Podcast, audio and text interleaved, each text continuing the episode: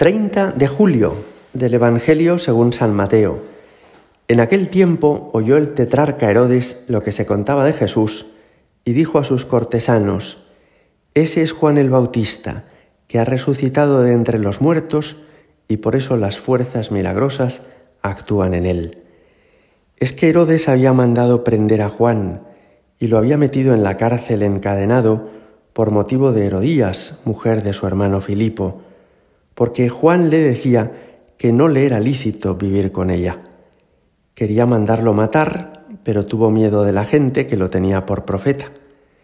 El día del cumpleaños de Herodes, la hija de Herodías danzó delante de todos y le gustó tanto a Herodes que juró darle lo que pidiera. Ella, instigada por su madre, le dijo, Dame ahora mismo en una bandeja la cabeza de Juan el Bautista. El rey lo sintió pero por el juramento y los invitados ordenó que se la dieran y mandó decapitar a Juan en la cárcel. Trajeron la cabeza en una bandeja, se la entregaron a la joven y ella se la llevó a su madre. Sus discípulos recogieron el cadáver, lo enterraron y fueron a contárselo a Jesús. Palabra del Señor. La escena que hoy nos refiere el Evangelio es una de las más escabrosas y dramáticas de todo el Nuevo Testamento. El rey Herodes se queda a su cuñada y como Juan Bautista se lo reprocha, manda matar a Juan el Bautista. Es tremendo, ¿verdad? Pero este pasaje puede ayudarnos a reflexionar sobre varios asuntos que siguen teniendo actualidad en el presente. El primero de todos es el valor de la conciencia moral. Fijaos, hay personas que piensan que la conciencia es como la fuente personal con la que cada uno decide lo que está bien y lo que está mal. Hay personas que dicen, pues yo hago esto porque a mí en conciencia me parece muy bien. O yo he tomado esta decisión porque en conciencia no tengo nada que reprocharme a mí mismo. En el fondo piensan que la conciencia es lo que cada uno decide, que está bien o que está mal. Pero no es así.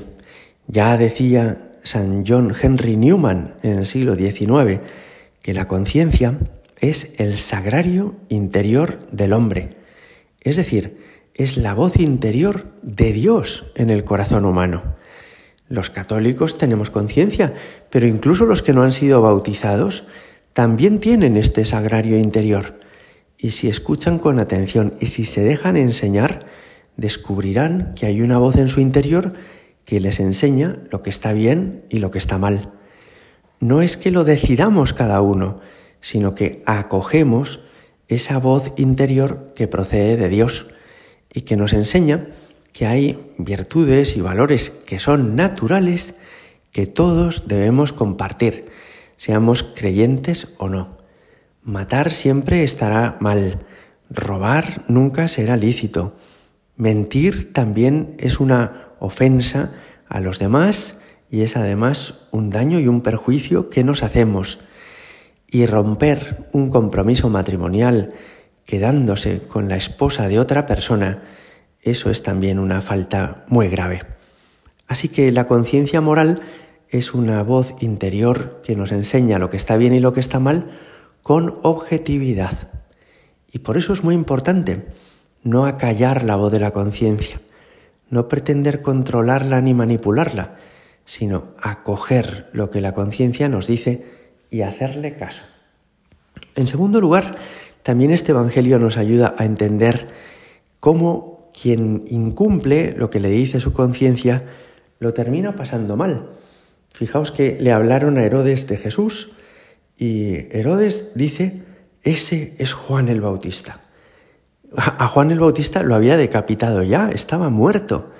Entonces, ¿por qué piensa que Jesús es Juan el Bautista?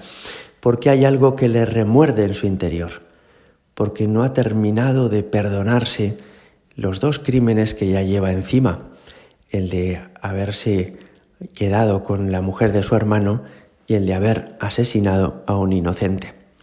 Fijaos, cuando no hacemos caso a la voz de la conciencia, emprendemos en el fondo una batalla innecesaria que nos hace sufrir enormemente y que nos lo hace pasar mal.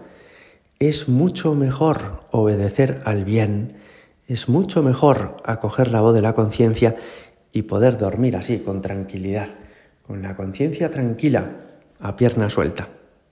En tercer lugar, también nos ayuda este pasaje a entender qué peligroso es vivir dominados por alguien a nuestro lado que nos diga una cosa u otra lo que tenemos que hacer.